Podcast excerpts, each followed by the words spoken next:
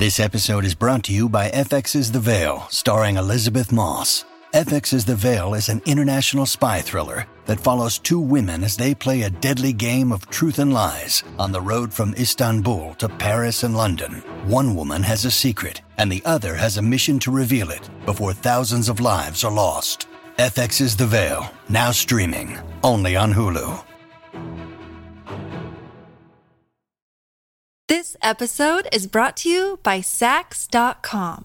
At Saks.com, it's easy to find your new vibe. Dive into the Western trend with gold cowboy boots from Stott, or go full 90s throwback with platforms from Prada. You can shop for everything on your agenda, whether it's a breezy Zimmermann dress for a garden party or a bright Chloe blazer for brunch. Find inspiration for your new vibe every day at Saks.com.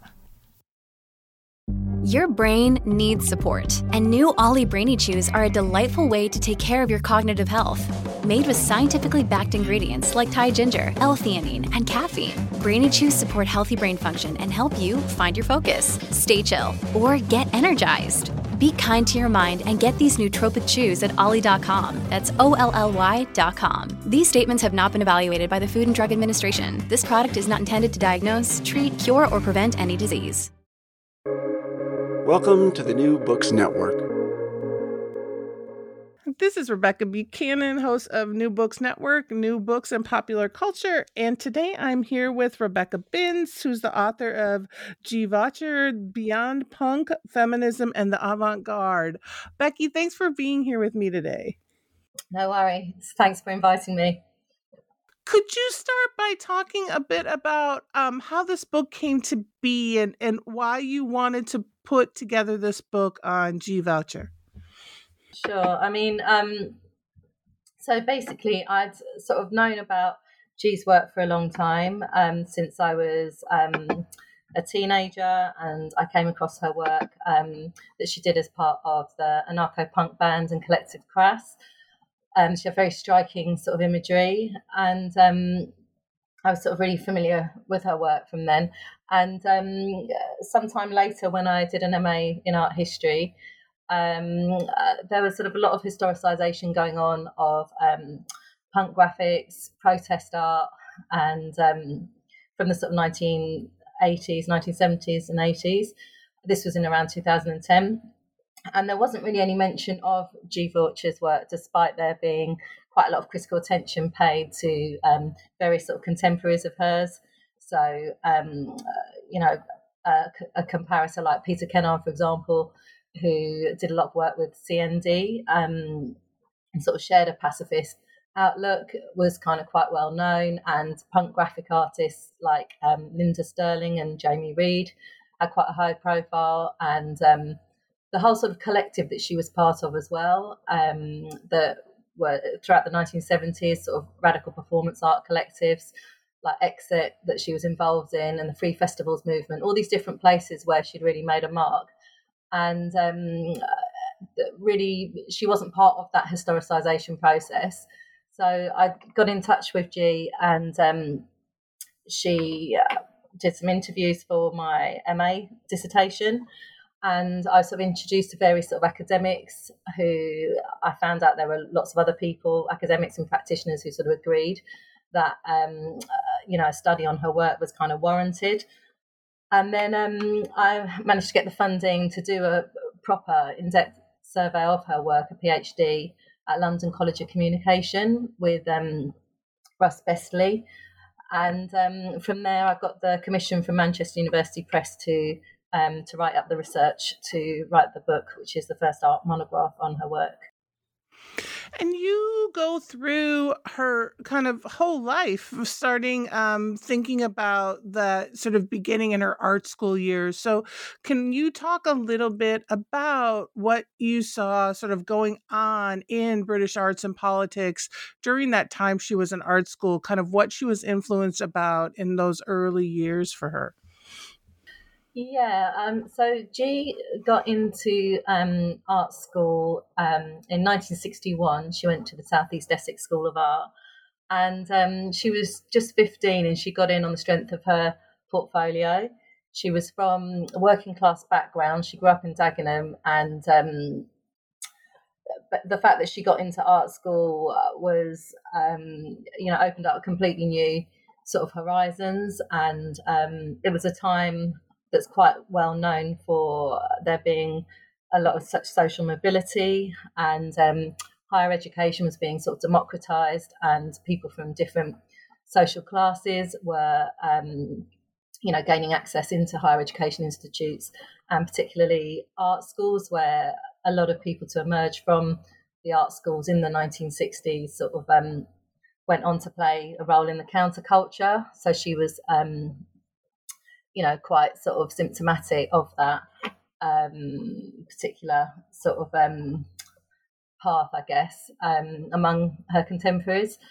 And um, so there was a, a, you know a lot of change going on. I mean, it was before you know sort of 1968 and all the student rebellions and so on. It was 1961 to 65, and um, so despite you know higher education being democratized and despite these sort of changes going on in the worlds of arts and culture, she kind of does remember it being run along very traditional lines. So she says she had a very, she really appreciates the fact she had like, you know, quite a rigorous sort of education run along traditional lines. And that um, she also found that social sort of hierarchies were still very much in place, despite the fact that things were starting to change in that respect.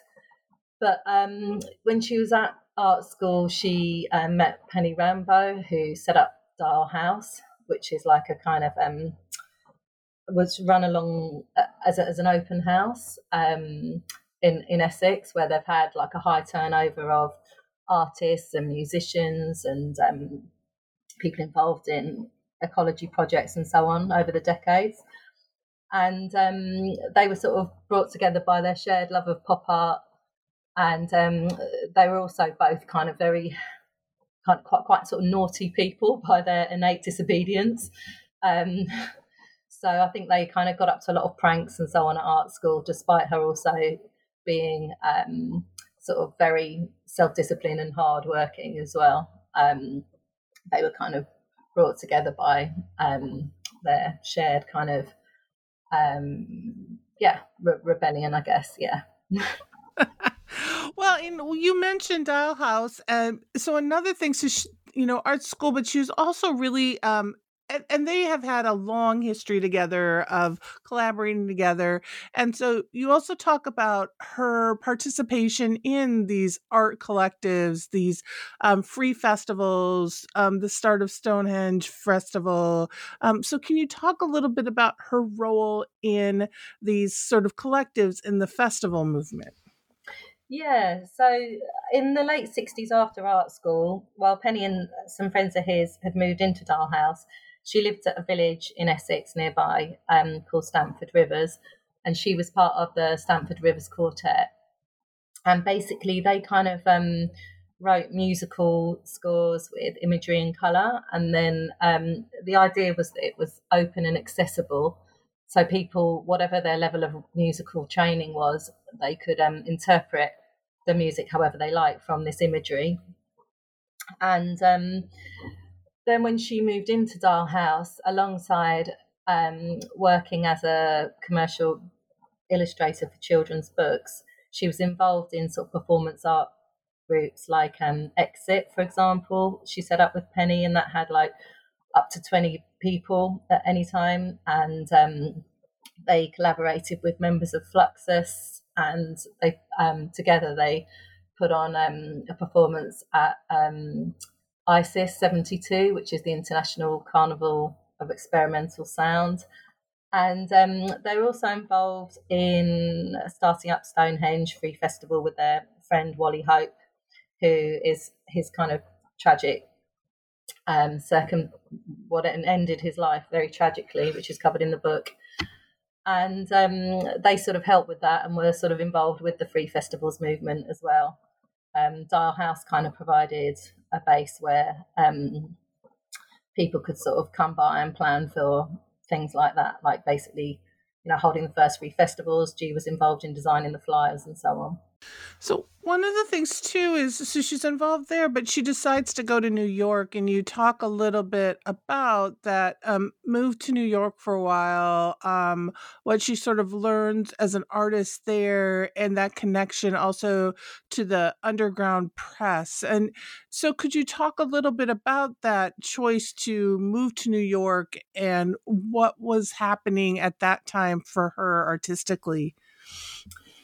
Yeah, so um, you know, she although she was involved in these sort of performance art collectives and the free festivals movement, um, you know, the the way she was kind of earning her living was as a commercial um, illustrator for children's books, and she became kind of very frustrated and bored, really, um, with the fact that you know this was just responding to a brief quite passively, and um, that, that she couldn't really um, always say what she she wanted to say. You know, I think that was something she wanted to sort of develop her own kind of voice in a sense. So in the late 1970s, she um, moved to New York, and she kind of found that um, despite the city being, you know, quite run down financially, she found it a really exciting and supportive environment. Um, she was invited in to talk to, you know, the editors on um, top magazines, New York Times, um, Ebony, Rolling Stone, and so on.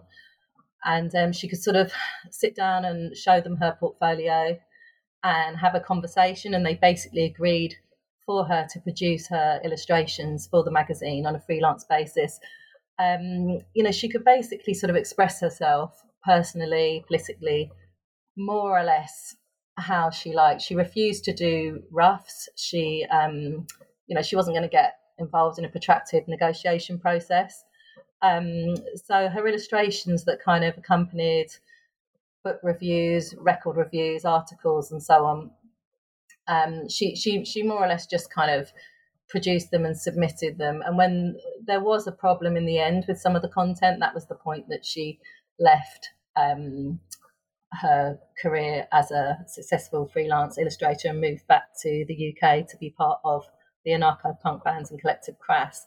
But until that time, her design language really sort of came on, and um, you can see a quite satirical sort of humour in her work, and um, sort of quite close observations of um, everyday life as well. Um, in her work, that was accompanying articles on things like um, that were happening at that time, like breakup of the family and um, you know, th- things that were in the public eye, celebrity culture, um, Watergate, political subjects like Watergate, the mafia, um, all sorts of things, really.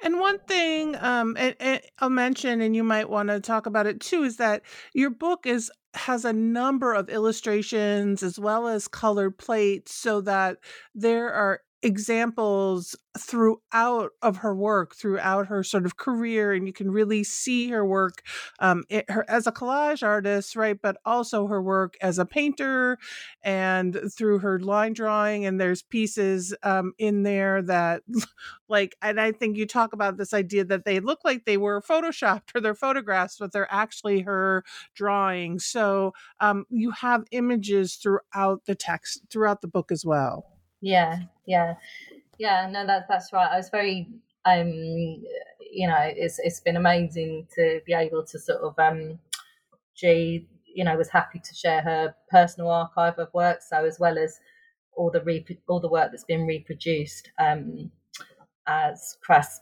record releases or in her um, self-produced publication, um, International Anthem. Later on, she did music graphics for various other sort of bands as well. Um, but you know, but I, I've managed to to be able to sort of access an original archive of her work. So um, that that's all kind of in there. And Manchester University Press were really, you know, generous in allowing me to um, include quite quite a high number of colour illustrations as well in the central section as the plates. Yeah.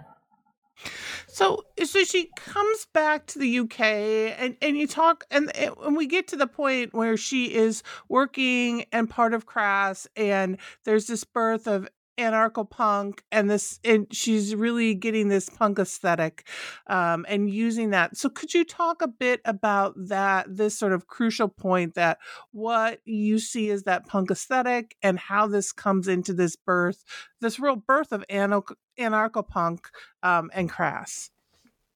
Yeah i mean i guess you know it's important to say that um crass had what can kind of loosely be described as um, a philosophy, you know. So um, it's very distinct from first wave punk in the UK. Um, and I mean, you can sort of loosely say that with the release of their first album, Feeding of the 5000, that a lot of the content in the music and accompanying illustrations and artwork sort of combines like I said, loosely speaking, anarchist ideas with pacifist ideas.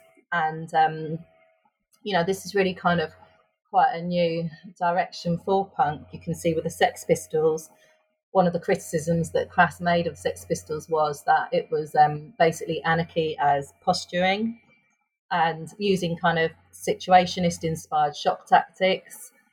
And that um, what, what Crass were known for was basically their version of anarchism came out more from a sort of lived experience rather than anarchist theory. So, you know, this goes right back to the counterculture, the 1970s, with Dial House being run as an open house and, um, you know, creating networks with other people and living quite autonomously.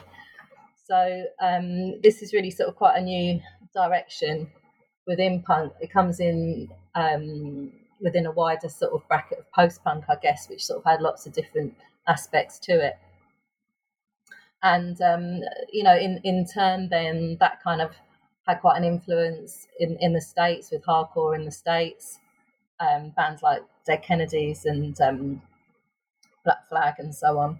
So um, it's kind of like an ongoing process, I guess. And the, the DIY aspect is very strong um, within that whole kind of area. So, um, you know, DIY kind of ethic that you can see in the counterculture becomes sort of very pronounced with Crass, with um, their independent record label, with the fact that they helped so many other um, anarcho punk bands to set up their own independent record labels, and with the fanzines, you know, they, they did hundreds of interviews for fanzines, but they, they refused to talk to the um, music press, for example because they were wary of being misrepresented and having their ideas misrepresented.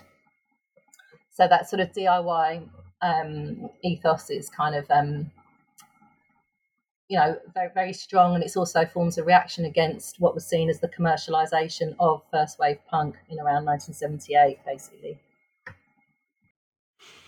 Right, and so Crass goes on, and then it um, mid 1980s crass disbands and um so but she continues to sort of do work um there's times where she's not so what happens after um that after crass what is she doing? What are you seeing with her art and what's happening there?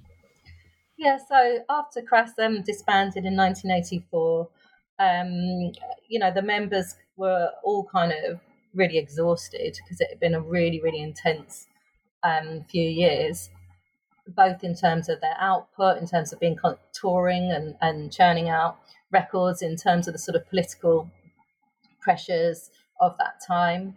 Um, and they, they were sort of feeling quite burnt out, and Gee Gee was as well. And she, you know, had a period of time where there was a more sort of introspective period, and this sort of coincided with her mother being chronically ill, so she was looking after her mum.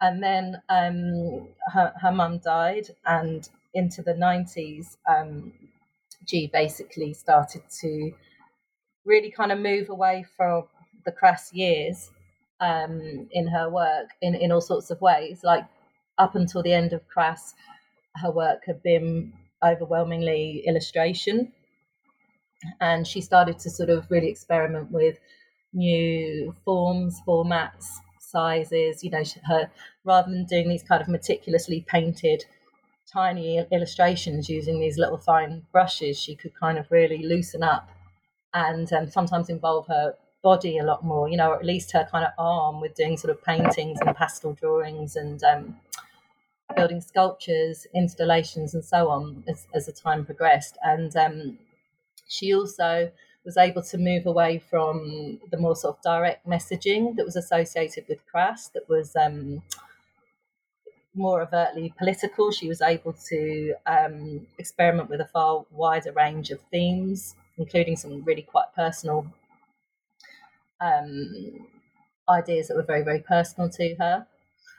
And um, yeah, her work sort of became a lot more varied, a lot more. I mean, there was there was more subtle messaging going on in the Crass years anyway, but really after Crass, you can see um, it taking quite a wider um, form of communication, if you like, not such direct messaging. This episode is brought to you by Saks.com. At Saks.com, it's easy to find your new vibe. Dive into the Western trend with gold cowboy boots from Stott, or go full 90s throwback with platforms from Prada. You can shop for everything on your agenda, whether it's a breezy Zimmermann dress for a garden party or a bright Chloe blazer for brunch. Find inspiration for your new vibe every day at Saks.com. And one of the things you mentioned at the beginning of the interview is that she, um, there were other artists, other sort of collage artists, other punk artists who were getting a lot more recognition than she was. Um, but now she seems to be, um, there seems to be a sort of push or to getting her you're you've written this book right? But other getting her having um shows and and getting her work out there and getting people to realize um her influence over the past 40 50 years right? So could you talk a little bit about that? Like what's going on now? What you see happening with her work? Mm-hmm. yeah sure. I mean it's important to say that uh, for a long time whether her work wasn't um, you know given critical attention, acknowledged in a mainstream level. Well, how much of that is to do with her avoiding um, this, and how much of it, you know, it's it's kind of quite hard to say because it was a whole part of their ethos as Crass was to remain anonymous. Each the contribution of each member of Crass, um, they just produced collectively as Crass. They didn't say who did the illustrations or the production or uh, you know the the main share of the songwriting or anything like that until quite a lot later. Um, and actually, for quite a long time, people assumed that the artwork that Crass produced was created by a man, and um, so that was, you know, that that was something that really um,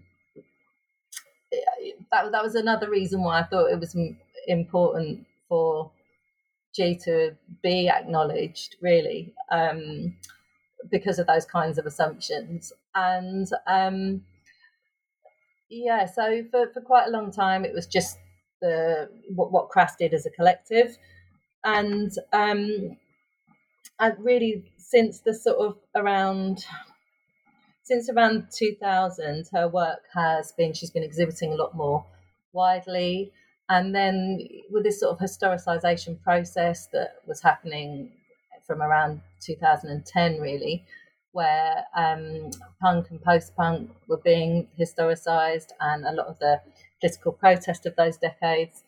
Um, I mean, I guess it's really post in the 1990s, the art world was quite focused on sensationalist art. So it's really kind of after that where more political art, um, starts to kind of you know the sort of art institutions are paying more attention to this kind of work really and collaborative art and so on. So um, her work is included in you know some sort of coffee table um, books on this kind of subject and also major sort of exhibitions on punk art and graphics. And um, yeah she's exhibiting a lot more widely. And then in 2016, when I was sort of in the middle of doing the PhD, there was a major retrospective. that was actually called an introspective of her work that was held at Firstsite in Colchester. And that really sort of brought to the public's kind of attention just the enormous variety in work that she has produced over sort of five decades. Um, so for people who just knew her work with Crass, it was quite, you know, quite an eye opener in that respect. But she has also toured and exhibited um, quite widely in smaller shows and group shows and things like that as well. And she's had quite a close relationship with um, some of the sort of galleries that she feels kind of ethically aligned with. So there's like the Hooray Gallery in New York and um, the Horse Hospital in London and places like that that she kind of um, feels quite, you know, in sync with um, in terms of where they're coming from.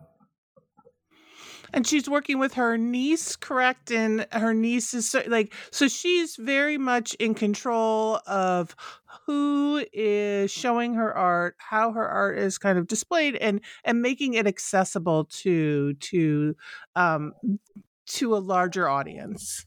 Exactly. Yeah.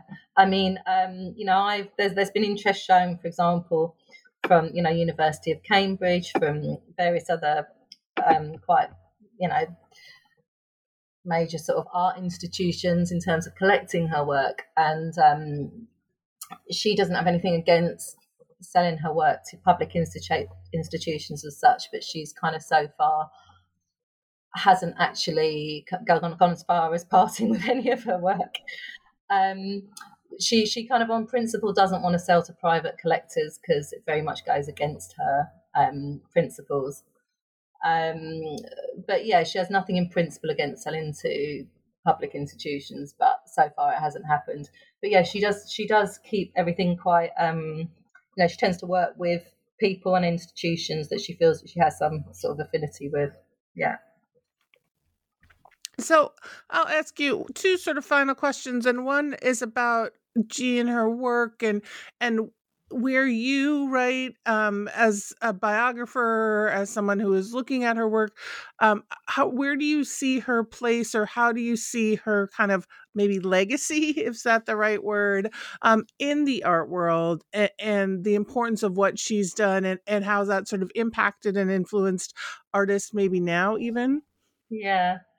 I mean, I think there's a few areas where she's had a really sort of decisive impact, and I think, um, you know, if you look at radical art collectives in the 1970s, for example, you know, an obvious comparator is with um, COUM Transmissions, um, although the, the, they didn't, um, they, they, they weren't friends, they didn't have, you know, a kind of relationship at that time. Um, the book actually covers what she thought of um, their work. I don't think she was very sort of impressed with. Don't think she really felt that she had an affinity with what they were doing at all. Um, and yeah, I mean, there's also the cultural aspect to what she was doing. So connected with the counterculture, with um, the free festivals movement. Um, then there's her impact in terms of punk and post punk graphics, music graphics. And, um, you know, since the 2000s, her work's kind of emerged with different kind of new relevance for, um, you know, in street art and protest art. Obviously, there's the connection with Banksy, who she's worked with, and um, she's taken part in a lot of the collaborative projects that he's organised. And um, there's all those those kinds of areas, but um, there's also you know if you look at what she's doing in the 90s really she is just it's just a different narrative to what was going on at that time to the sort of dominant um, one which was quite sensationalist really that dominated the art world. But she's still commenting on um, what, what's happening socially culturally.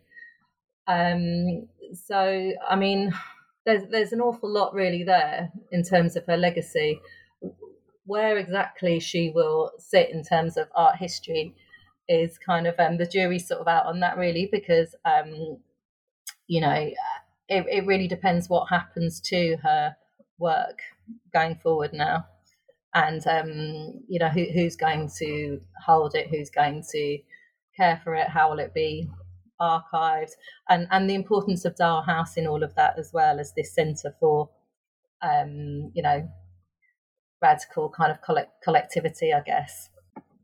So, my final question um, you've worked on this project you have this book out? Um is there anything sort of you want to promote that either something new you're working on or something with this book that you want people to know about? So any last words of things you want us to know about? Um i can't i can't think of anything off the top of my head no. I mean yeah no it's just just just the book really i mean i think you know the book kind of crosses over from it was originally written as a for academic um, audiences, but it's not really. It crosses over into um, wider audiences. is quite sort of accessible, really. So um, I guess that's the only other thing to say about it, really. Yeah, no, and I will agree. It's a great, you know, the illustrations, it really covers everything, you know, her life in depth and detail and her art and really goes through that and yes, in a very accessible way um, for people who are interested in art, in music, right, in collage and illustration, all of that. So yes, I think I agree. Um, Becky, thanks again for talking with me. Rebecca Binns, who's the author of Gee Vaucher, Beyond Punk, Feminism, and the Avant Garde. Thanks for talking with me for New Books Network. No worries. Thank you so much. Thank you. See you later.